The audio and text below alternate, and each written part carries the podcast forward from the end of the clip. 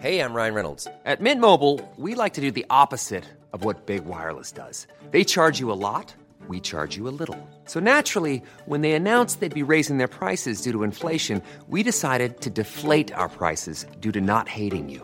That's right. We're cutting the price of Mint Unlimited from $30 a month to just $15 a month. Give it a try at mintmobile.com slash switch. $45 upfront for three months plus taxes and fees. Promo rate for new customers for limited time. Unlimited more than 40 gigabytes per month. Slows. Full terms at mintmobile.com. Hey, it's Ryan Reynolds, and I'm here with Keith, co star of my upcoming film, If, only in theaters, May 17th. Do you want to tell people the big news? All right, I'll do it. Sign up now and you'll get unlimited for $15 a month in six months of Paramount Plus Essential Plan on us. mintmobile.com slash switch. Upfront payment of $45 equivalent to $15 per month. Unlimited over 40 gigabytes per month. Face lower speeds. Videos at 480p. Active Mint customers by 531.24 get six months of Paramount Plus Essential Plan. Auto renews after six months. Offer ends May 31st, 2024. Separate Paramount Plus registration required. Terms and conditions apply if rated PG. This week's episode of Harry Potter and the Sacred Text is brought to you by BetterHelp. BetterHelp is a mental health platform that provides direct online counseling and therapy services via web or phone text communication. You don't even need to use Floo powder in order to access a therapist through BetterHelp. I think we can all tell in book five that if you keep your feelings bottled up, it can start to affect you negatively. Therapy is a safe space to get things off of your chest if you don't have access to Dumbledore's office. I know in my life, therapy has helped me identify patterns to help me interrupt ones that I don't feel like are healthy and find better ways to cope. If you're thinking about starting therapy, give BetterHelp a try. It's entirely online. It's designed to be convenient, flexible, and suited to your schedule. Get it off your chest with BetterHelp. Visit betterhelp.com slash sacred text today to get 10% off your first month.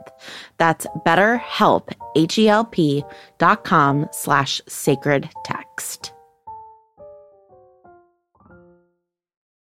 Chapter 13 The Secret Riddle. Katie was removed to St. Mungo's Hospital for magical maladies and injuries the following day, by which time the news that she had been cursed had spread all over the school, though the details were confused, and nobody other than Harry, Ron, Hermione, and Leanne seemed to know the Katie herself. I'm Vanessa Zoltan, And I'm Casper ter Kuile. and this is Harry Potter and the Sacred Text. The Houston Grand is one of the great opera houses of the United States. And also, the city hosts The Pensieve, our local Harry Potter and the Sacred Text group. It's run by Cariana Mance. And if you would like to join Cariana and the fabulous people who gather there, you can go to harrypottersacredtext.com forward slash groups. So, we are lucky enough to be joined today by Mike Schubert of the amazing Potterless podcast, which I'm sure you all already listened to. Mike, we've invited you on today to tell a story through the theme of superstition. Do you have a story for us? Yes, I'm glad you did. Unlike Stevie Wonder, I believe that superstition is the way because growing up, it was a it was a very big part of my my sports career because I started playing baseball and then that's a very superstitious sport that kind of seeped into everything. But the particular story that I have is the most ridiculous superstition that I do so, the, one of the biggest superstitions that's out there is knock on wood when someone says something that could jinx something good that's about to take place. So, for most people, they don't do it all of the time and they do it for real life things. For me, uh, I do it when I'm playing a pretend basketball video game called NBA 2K.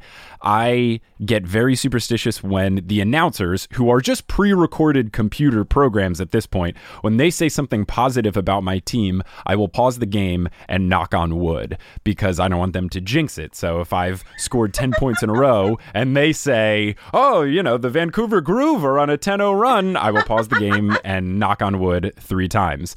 And this is altered depending on where I've lived because I've moved around. So in Houston, I would swing open the cabinet door of the entertainment system where my television rested so that it was close enough where I could easily knock on wood with my hand uh, when this would happen during the game, which they did an alarming amount of times. Anytime something was going right for me, they had to tell me that something was going right for me. It's like, I'm well aware, Doris Burke, that I'm playing very well.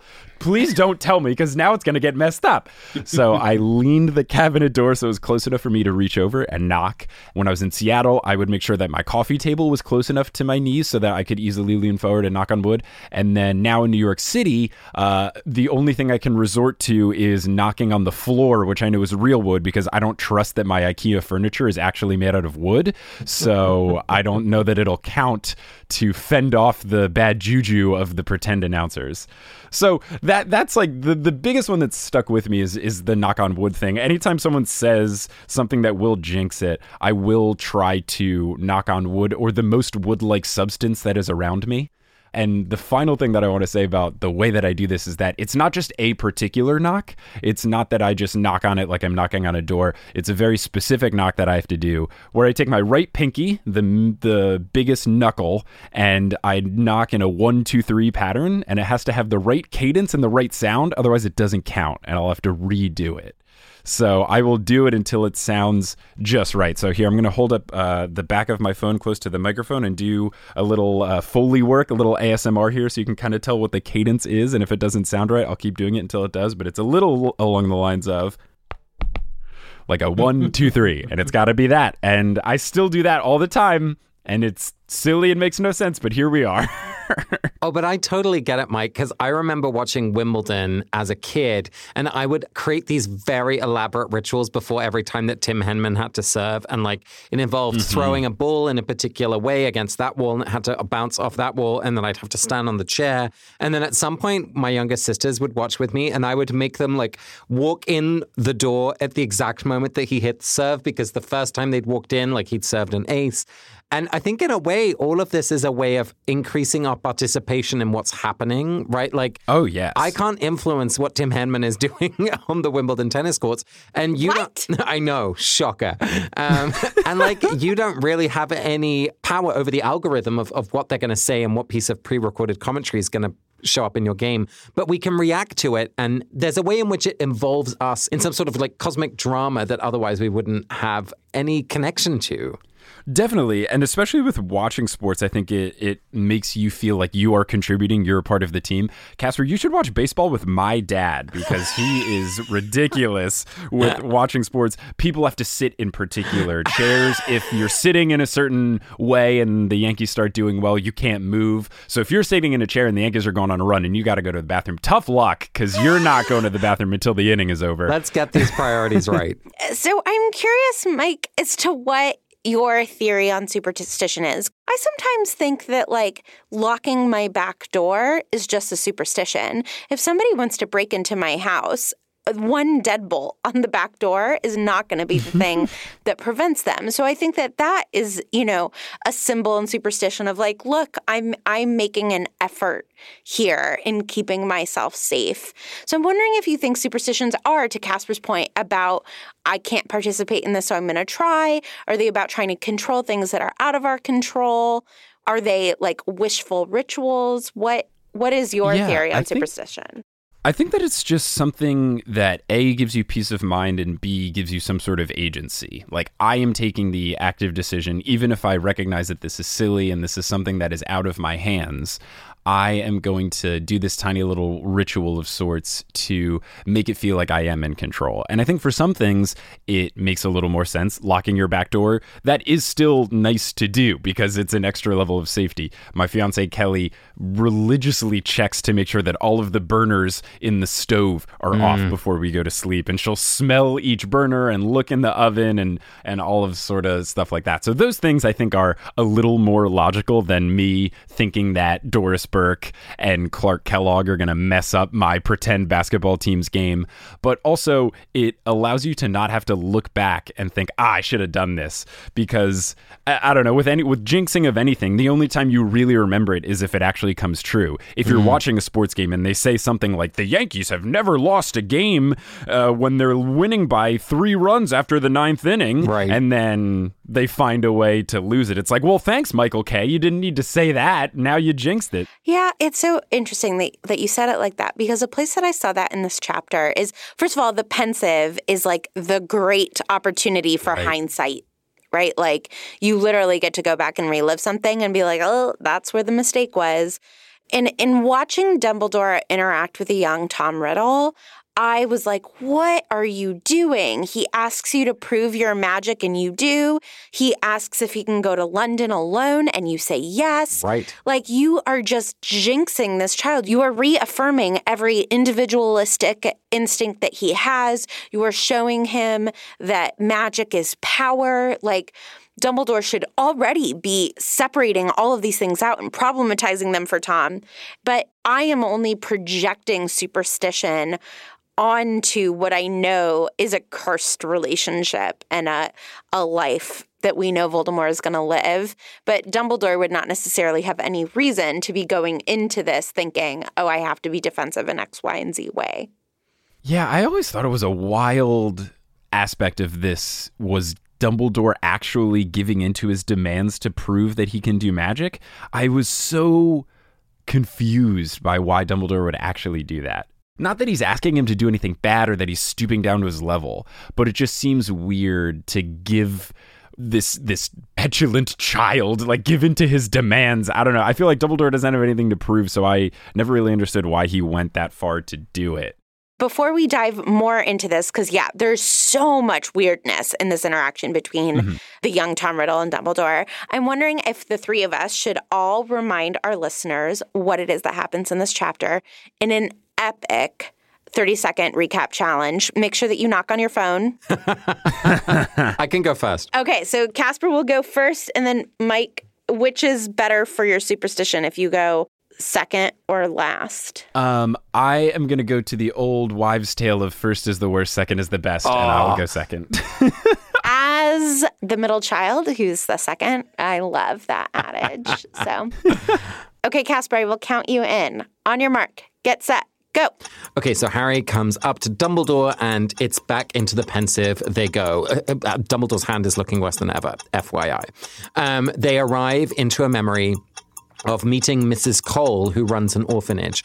And um, Mrs. Cole is like very, um, you know, kind of warm and competent, but likes a little tip of the old gin. And once she starts talking, we learn lots of stories about young Tom Riddle. Um, and oh my God, 20 seconds. Oh my God. Um, uh, th- and he hurts children.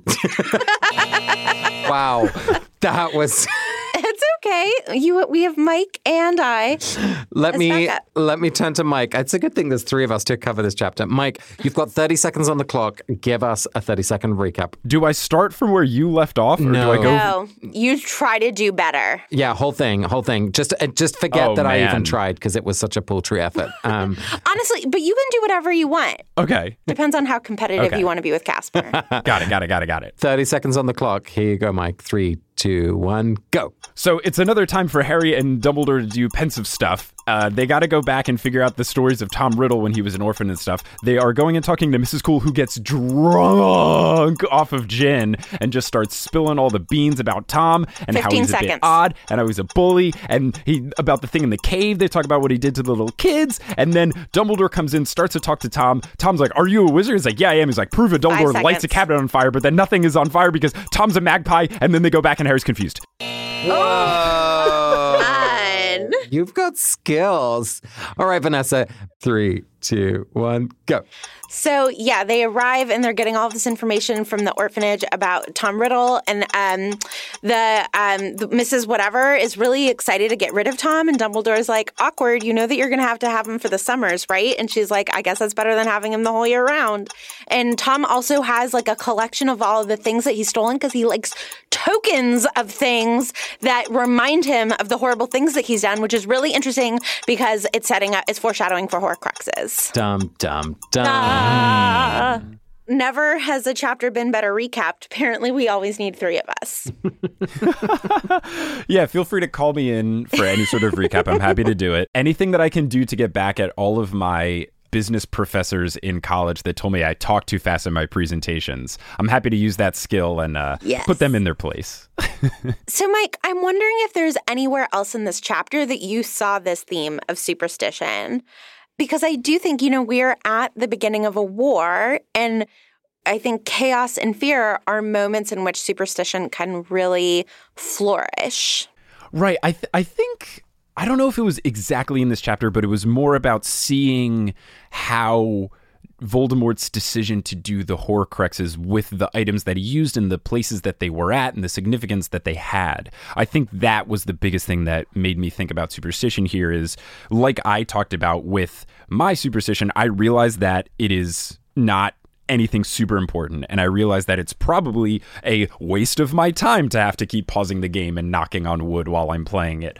But for Voldemort, it is important for him to have it tied to parts of his past, people of his past, things that were influential in his upbringing. And I'm not sure if Voldemort recognizes why it's silly because then people can go on the hunt to try to figure out where they are and do detective work. But I think, again, it's that peace of mind thing. He feels good about putting the Horcruxes in places that he feels that either no one will go or no one will be able to find, whether it's the Chamber of Secrets because he's too powerful or no one can get through the cave because no one will be strong enough. I think it's him making a decision that ultimately isn't smart but gives him that control. And to me, that was the biggest thing I saw in this chapter, alluding to future superstitions of Voldemort. I mean, Voldemort is obviously obsessed. We even hear in this chapter because he he has this line about his mother that she obviously wasn't magical Yeah. because she died, and if she was magical, she wouldn't have died. And so we see that his obsession with wanting to avoid death, you know, has already incubated, and he's ten or eleven years old here. And so I think it's so interesting that he's a collector of items as a form of superstition, as a way of warding off oblivion, right? Like one of Right. the ways to have a legacy is to leave behind a collection of sorts. And it makes sense to me. He he doesn't have a home. He doesn't have a lot of things or relationships or people who are his. The depraved part of it is obviously that he is collecting things from moments in which he has been awful to somebody else. Yeah. But I do think that there's something superstitious about wanting to elude death, even in just the items that he's collecting. Okay, I think this is helping me understand Voldemort on a whole new level.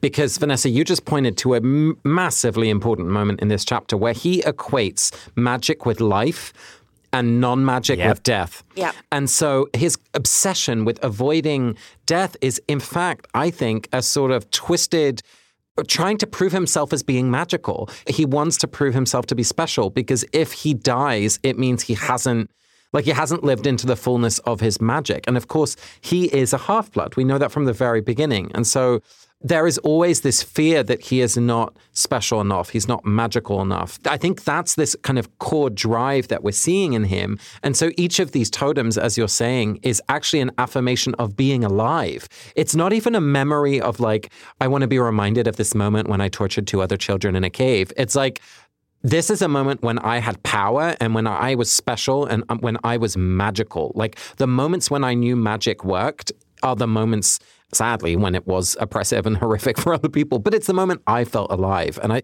oh my God, I feel like I understand Tom Riddle so much more because of that reading. Well, and I also think that that's why bullying happens, right? It's like I feel good Yeah. when I make somebody else feel small, and then it's just an addiction to that feeling. Yeah, I think also what this all sort of boils down to is is something when he's talking with Dumbledore, he talks about how he can manipulate the things around him, whether it's people or talking Right. to snakes or or stuff like that. And again, that goes back to giving him control, which I think also goes back to the superstition. Like I said earlier, for me, it gives me that peace of mind putting me in the driver's seat. I am making the decision. I have taken away the jinx and I've taken away the agency from pretend Doris Burke and pretend NBA announcers. And now I am driving the ship here. So I think that's a, a similar thing that you can look to with superstition and and giving you that power is that's what Voldemort wants to have. He wants to be in control. He wants to be in the say. He doesn't want death to happen to him. He wants to be able to decide what happens to him and, and all of that. And that goes with the prophecy too. The prophecy inherently, he is uncomfortable with something else determining his fate. And he wants to take fate into his own hands because he is scared of death and he is scared of non magic. And he comes by it honestly. I mean, the moment that Dumbledore walks in, the first reactions the, the child Tom has are, Are you a doctor? Right? Are you going to take me away? And then, if it's not a doctor, are you taking me to the asylum? Right? Don't call me mad. Like, any time when he is not in control, he's he's in danger. And so that that obsession with control, I, I can see where it comes from. I mean, he's literally born into this establishment. And we see from Dumbledore's visit at least one perspective on one day that this is a place that's relatively safe. But the first thing I realized is that when Mrs. Cole brings Dumbledore up to the room, she lets Dumbledore into the room alone with this child and closes the door. I, I just saw how dangerous this place was and how how many things might have happened in this orphanage that we don't know about. And frankly, there's enough evidence of what happens in those places when it isn't properly safeguarded and how vulnerable children do get abused. I, I, I just suddenly understood much more why why Voldemort is so obsessed with control.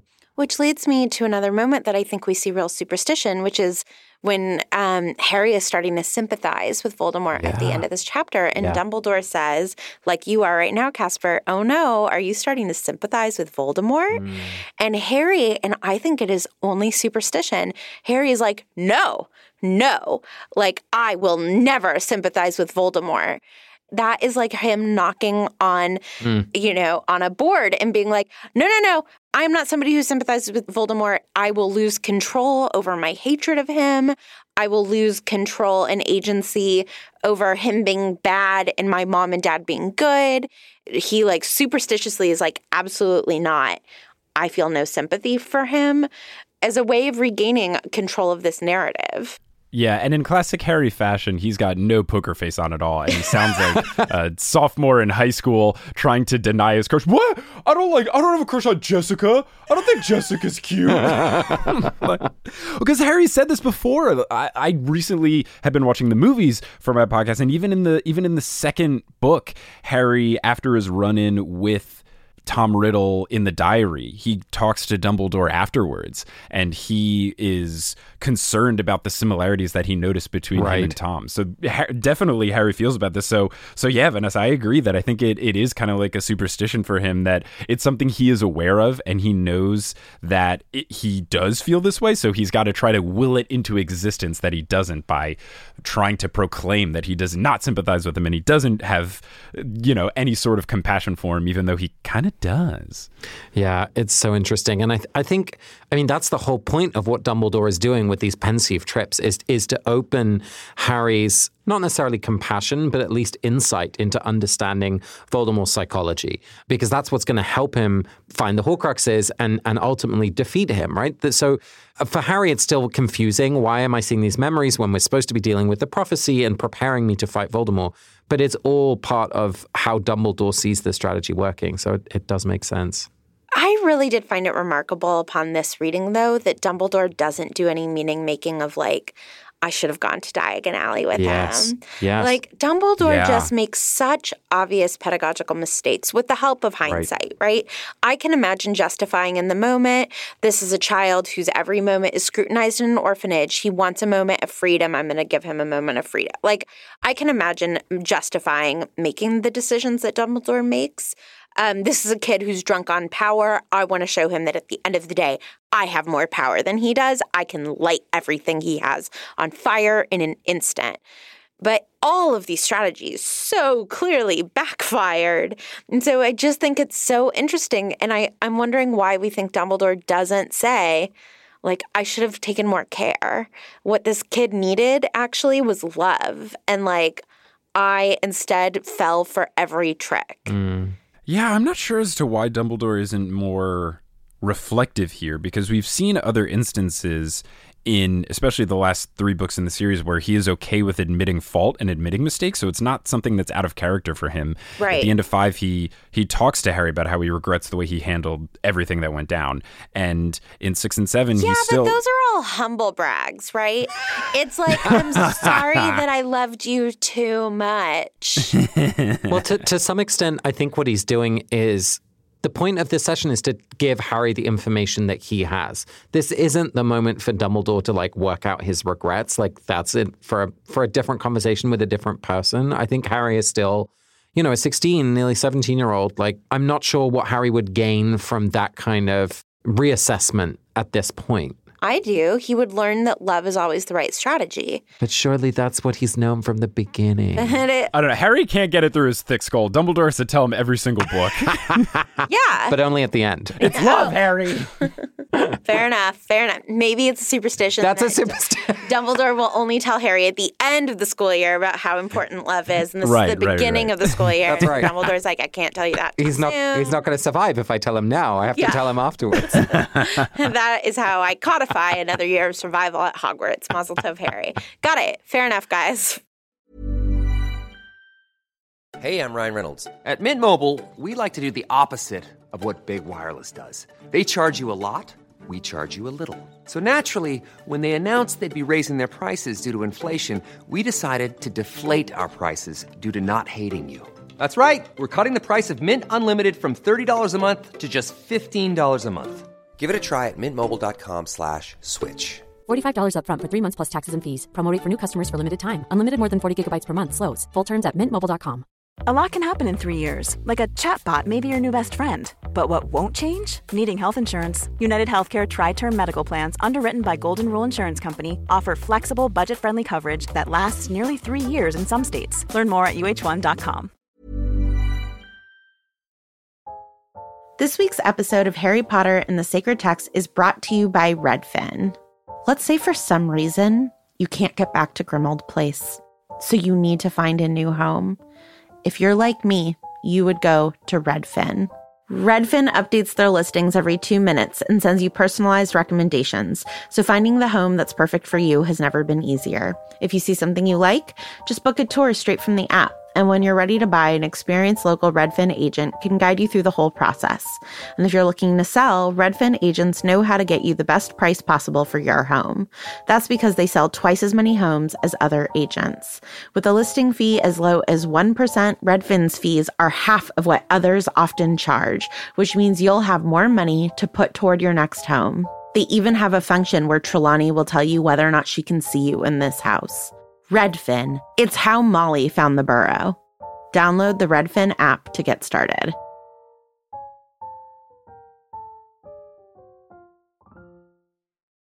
I will say that there is something in me. This sounds really bad. A way that I see myself in Voldemort is like since my dog was like nine weeks old, I've talked about her dying.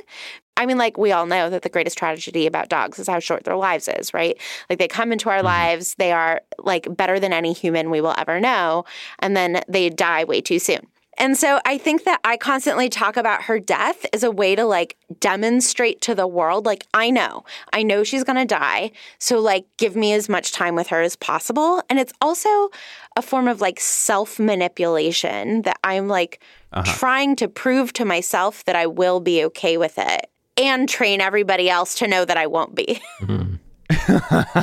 I think it's a way to to kind of try to coach yourself into being able to move on. It's yeah. something that I have gotten into with my podcast since the whole thing is it's me going through the Harry Potter series for the first time. Eventually the show has to end, so I yeah. have to keep telling myself and other people that yeah, you know, Potterless will go on for a while, but eventually it'll run its course and I I totally agree with you, Vanessa. Part of it is to look nice and mature, and like I won't be devastated when I have to stop making it.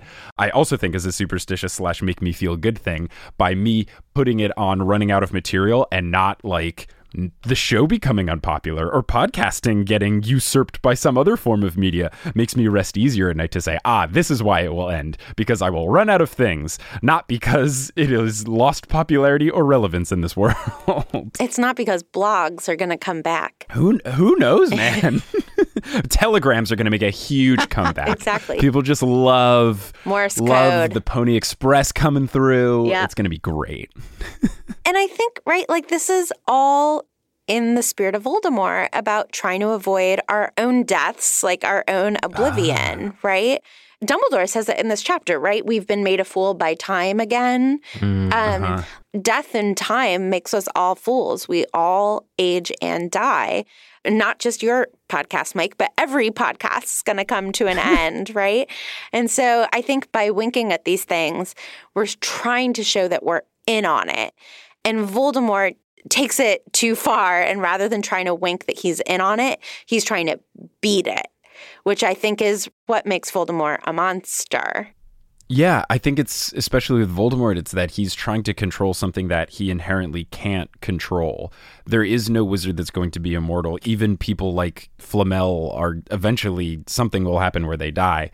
And I don't know this this actually go, bringing it back to sports and stuff is something that a lot of athletes try to do is they try to retire on their own terms rather than have it be brought upon them. So you'll see athletes who probably could play for another 3 more years before it gets to the point where they would either be in a minor bench role or, or not playing as much, you'll see them retire two years early so that they can announce that they're going to retire. They have a farewell tour for their last year. That last year they're playing, they're not completely hobbled. And then when it goes out, it's like, wow, look at Dirk Nowitzki's career. He played for 21 years, and even in that last year, he was okay. Dwyane Wade, all these other guys, it's similar where they want they want to go out on their own terms. They want to be the people to decide when things end and how things end. So I think Voldemort doesn't want to have death come upon him.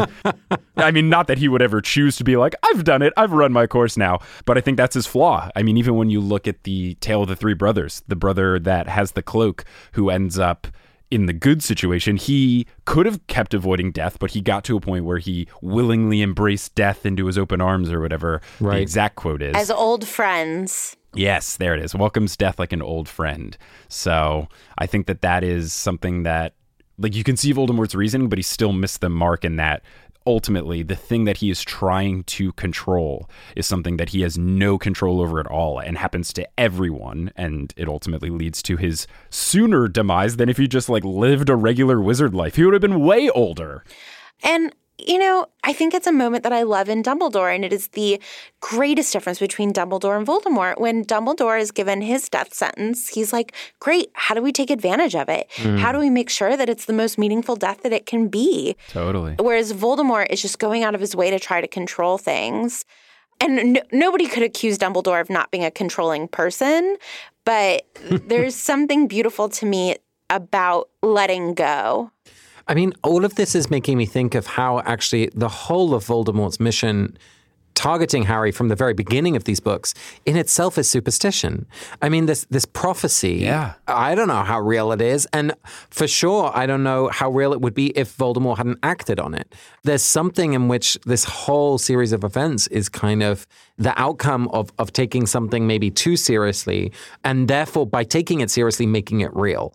Which that is just a whole other question, which was also echoed for me in this chapter, whereby you know, Dumbledore, after promising to take young Tom Riddle away, then comes back and says, but of course he'll be back every summer, like you said, Vanessa. I- don't know why. I mean, is there no is there no place for him to go elsewhere? Surely he's not the only child in this situation. It seems like superstition is actually changing how people imagine their physical reality and therefore influencing what actually happens to them. I think that you've identified the biggest problem with Hogwarts is that there is no summer camp at the school. Yes, they those kids that need is summer a camp. travesty. That is obviously the biggest problem at Hogwarts. Come on, canoe races in the lake Yeah. with the squid there. Well, Yeah. come on, it's right there. It's definitely a missed revenue opportunity for Hogwarts. And then Yeah. maybe they could afford like a guidance counselor. I'm just thinking that I guess this is more of a fan fiction moment, but I'm just thinking what a good omen Voldemort leaving this orphanage is for all of the other kids. Mm. That, like, this is great news for Tom, but this is also great news for, like, the kid whose bunny he killed. I mean, yes, yes. For nine months in the year, these kids are not going to have to deal with this quite frightening child. But he's going to come back every summer. I mean, this is going to. And the kids at Hogwarts are going to have to deal with him. I mean, that's, there's a whole new bunch of kids that are going to deal with him. But it's but it's also fascinating to see Voldemort put on his like, yes, sir, I'm a good child, and I will like put on a character that's allowing me to navigate this relationship in a successful way. I wonder whether that's what most of the time people see at Hogwarts because he's kind of practiced it by the time he comes in. But we know plenty of stories of, of him, you know, manipulating Hagrid to get, you know, thrown out, et cetera, et cetera. So I'm wondering if you guys see any symbolism in the fact that bunny rabbits are often a symbol for magic. Like you pull a rabbit out of your hat, Oh. and that he kills one. Am I just just in a Halloween frame of mind?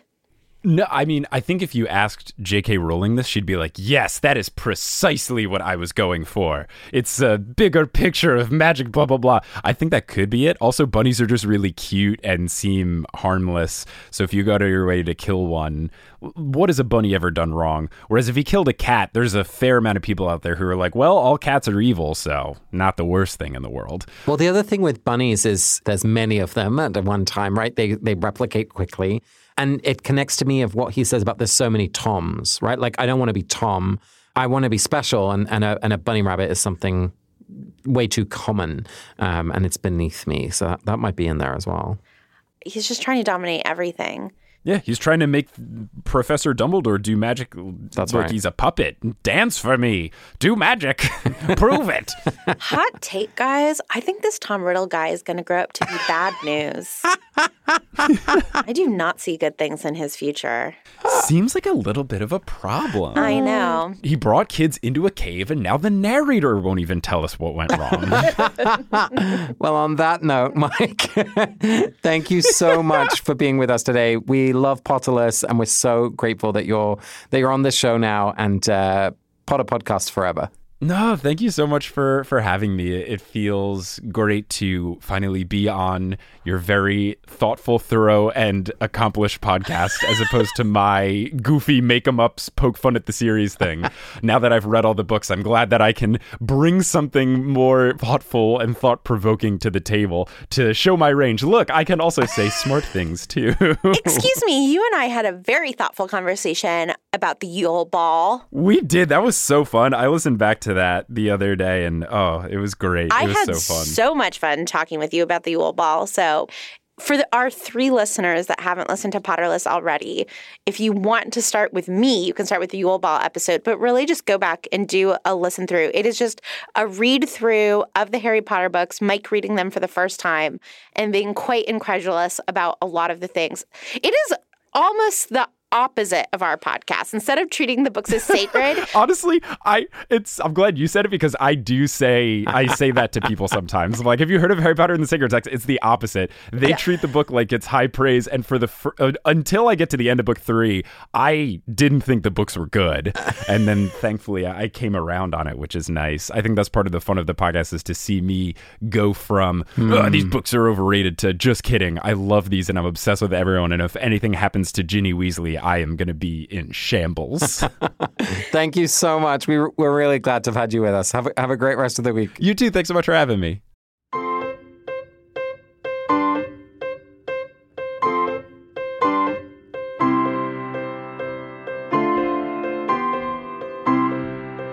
So, Casper, we are going to do Havruta again. And my question for you is what is Dumbledore's motivation in getting Mrs. Cole drunk? It seems to me that Dumbledore is going to be able to get the information that he wants about Tom anyway, that Mrs. Cole is eager to get rid of Tom, and that there's like a level of professionalism that is like i'm going to be his future educator you are his past educator can you please tell me everything that you know about him this seems to be a conversation that like two reasonable adults could have without this very strange power move that is made of manipulating Mrs. Cole and really taking advantage of an apparent weakness that she has. The only answer that I have is actually that Dumbledore doesn't have a tremendous amount of respect for her or for muggles and is like, this is a weakness that you have that I can exploit to expedite this. But I cannot come with like a positive potential reading as to why he pulls out this gin and starts getting her drunk in this moment. And I'm wondering what you make of it. Huh, okay. I was like, well, this is such an obvious answer. But now I'm seeing that it's maybe not. This is a good Havruta. What was your obvious answer? Well, that he's trying to get information, right? Like he's trying to get information. But what I'm now realizing is like, he uses magic very expressly here, right? He makes her look at a piece of paper that's blank and is communicating somehow to her that everything is legitimate and fine. But perhaps he doubts the capacity of magic to extract stories that might not be obvious to find, right? Like that, that there's something about his magical abilities which limits the information he might draw out to the questions he would know to ask. And what he really needs is Mrs. Cole to speak freely about anything that's associated for her with a young Tom Riddle. And so kind of plying her with alcohol is a way of of letting her kind of like freely associate and just tell stories rather than kind of him going in with his magical abilities to like surgically remove specific answers to specific questions. Yeah, I guess I just also think it would be really gross if he used magic to that end too. Oh, it's definitely gross. Uh, so I so I understand why he uses magic in order to prove to her that this is legit. I don't understand why he didn't show up with some sort of official letter. Like this just all seems to be so easily done above board. Mm. And I guess my bigger question is like, why doesn't he just do it with integrity? Why doesn't he just spend a minute building a little bit of trust with this woman, saying, You have cared for this child for the last 10 years. It is now my turn to take care of this child. Why not do this the right way? It seems so easily achievable the right way. And then, if it doesn't go well, resort to magic or resort to Jen. But he doesn't even try. He just goes in and starts manipulating. I mean, what he's not doing is zooming in on a broomstick on a, in a magical car, abducting Tom and kind of saying, see you later, and then obliviating everyone. So let's put this in context of what could happen with, with kind of a magical context. What is interesting to me is that, and we see this in uh, his conversation with Mrs. Cole, is she is very careful not to say anything that would jeopardize Tom's place in this school. So I think if he had come in and kept it all very above board, I certainly don't think he would have received the quality of storytelling that he does from Mrs. Cole. And he is already aware that that kind of extra information is important. So I'm I'm not judging him too harshly. The other thing is he might himself want to, you know, just a little tipple. this, this is his best way of getting that to happen. I don't know why. It really grossed me out. I mean, obviously, it's a very different context now of like men drugging women in mm. order to get them to do things. And I, I know that this isn't nearly a similar context, you know, and she partakes in the gin knowingly. And I don't think it's magical gin, right? He's not plying her with drinks, she's pouring them herself. I guess I just believe in the muggle like tricks of building trust. And like, what makes him different from Voldemort? Well, I mean, I think this is an important question, which is we see a ton of mistakes being made by Dumbledore with Voldemort. And to some extent, I mean, he's a much younger man at this point. So we're not seeing wise, experienced Dumbledore, we're seeing beginner Dumbledore. And just as he makes mistakes with the young Tom Riddle, I think perhaps he's making mistakes with Mrs. Cole. This might actually reveal his own lack of confidence in his ability to engage with muggles, for example. Uh, I think it's his belief in wizard supremacy. Oh, interesting. Perhaps it's even more than wizard supremacy. It's just like Dumbledore supremacy, right? Like that he actually behaves this way with everyone that he meets. And we, we know in his much later admission that it's that fault that he identifies as to why he never wants to be Minister of Magic. Because if he's in situations where he has power, he knows that he will act with it in ways that end up being dangerous to the people he, he loves. And I don't think he knows that in this flashback, right? Like he is, he is still happy in his internal story that he's the best, smartest, most powerful person ever, and actually the normal rules don't apply to him. And he knows best in every situation. Yeah, this chapter just really made me sad for yeah all the missed opportunities that I think Dumbledore just like lets pass by. Ah, and this is why when Slughorn says about Harry being so humble that that's the reason why Dumbledore likes him, I think that's the main trait that Dumbledore knows that he doesn't have. And that's why he admires it so much in Harry. And maybe why he's so invested in this whole fight to begin with is because he sees his own complicity in it in it being created. Which does actually make me get a little bit of respect for Dumbledore back. He certainly doesn't do any meaning making of his mistakes with Harry, but nor does he hide his mistakes from right, Harry. Right. Yeah, he doesn't alter his memory just to show something that would have been nicer for the viewer. Gosh, I thought that was a simple Havruta question. There's actually a lot in there. That's really beautiful. There always is. Thanks, Vanessa. Thank you, Casper. This week's episode of Harry Potter and the Sacred Text is brought to you by Redfin. Let's say for some reason you can't get back to Grimmauld Place, so you need to find a new home. If you're like me, you would go to Redfin. Redfin updates their listings every two minutes and sends you personalized recommendations, so finding the home that's perfect for you has never been easier. If you see something you like, just book a tour straight from the app. And when you're ready to buy, an experienced local Redfin agent can guide you through the whole process. And if you're looking to sell, Redfin agents know how to get you the best price possible for your home. That's because they sell twice as many homes as other agents. With a listing fee as low as 1%, Redfin's fees are half of what others often charge, which means you'll have more money to put toward your next home. They even have a function where Trelawney will tell you whether or not she can see you in this house. Redfin. It's how Molly found the burrow. Download the Redfin app to get started.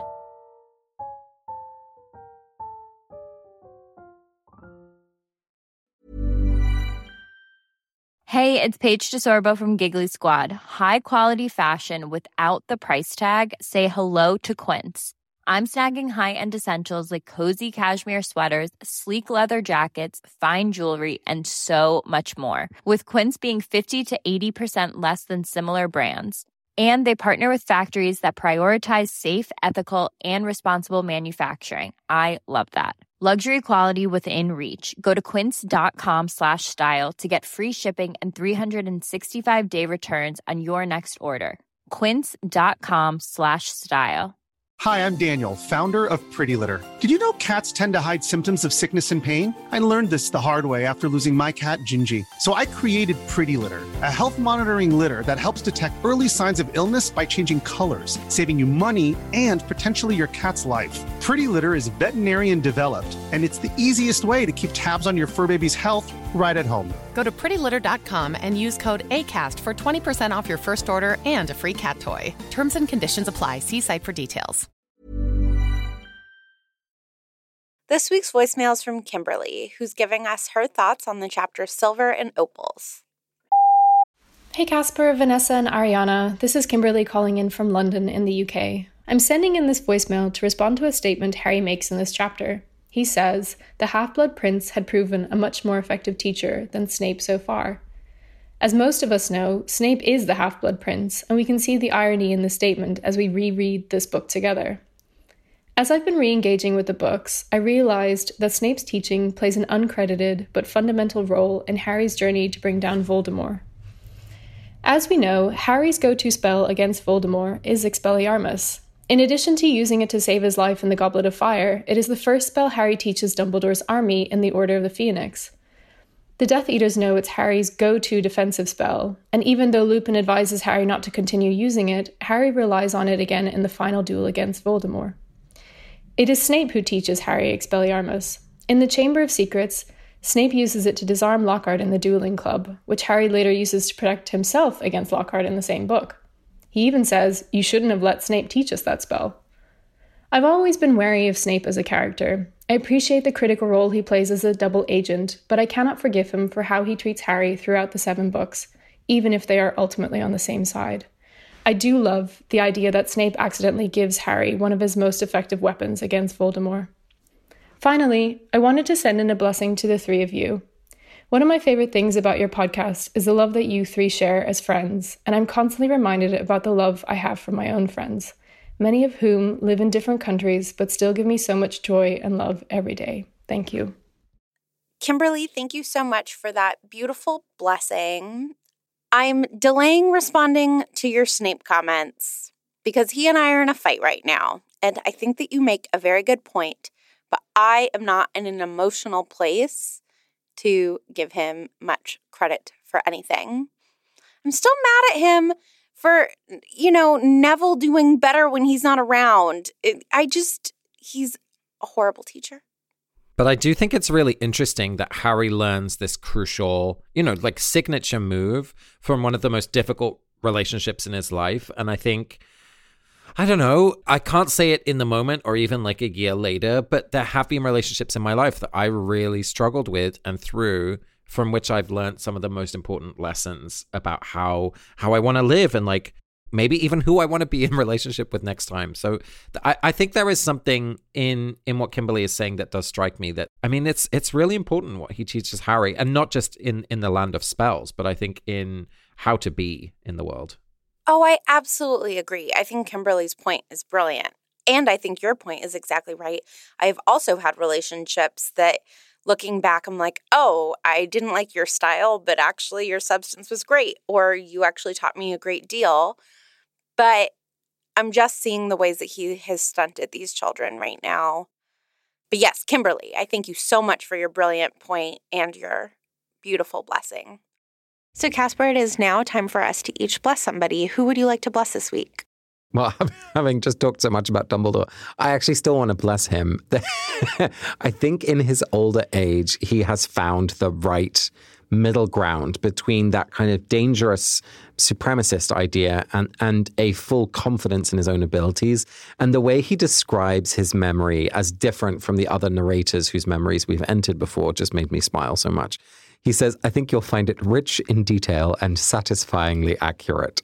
And so my blessing is for anyone who just has had a moment of competence where it's like, ah, you asked that question. Here's the briefing that I prepared, knowing that that might be important to you. Or, like, yes, I did think of the gluten free cake because I knew you were bringing your new girlfriend and that she's gluten free, you know, or whatever it is to like have that moment where you're like, yeah, I really did this thing and it worked.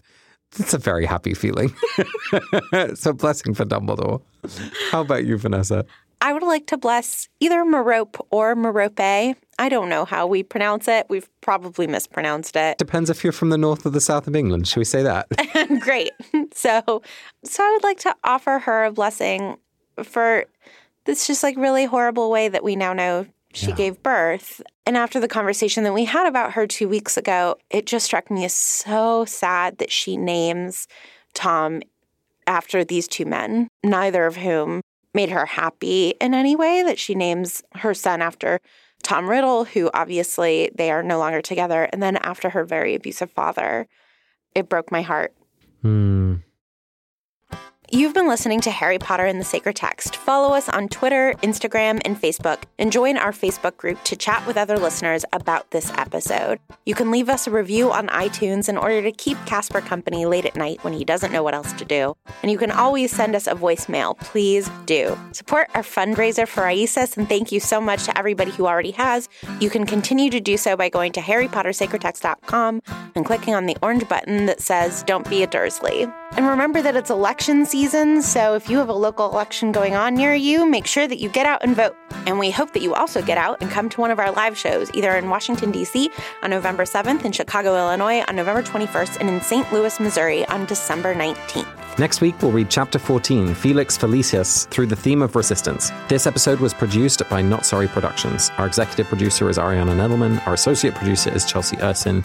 Music is by Ivan Paisau and Nick Boll, and we are part of Night Vale Presents. Thanks to Mike Schubert from Potterless for joining us and telling us this week's story. Thanks to Julia Argy, Nikki Zoltan, Maggie Needham, Megan Kelly, and Stephanie Porcell. Bye.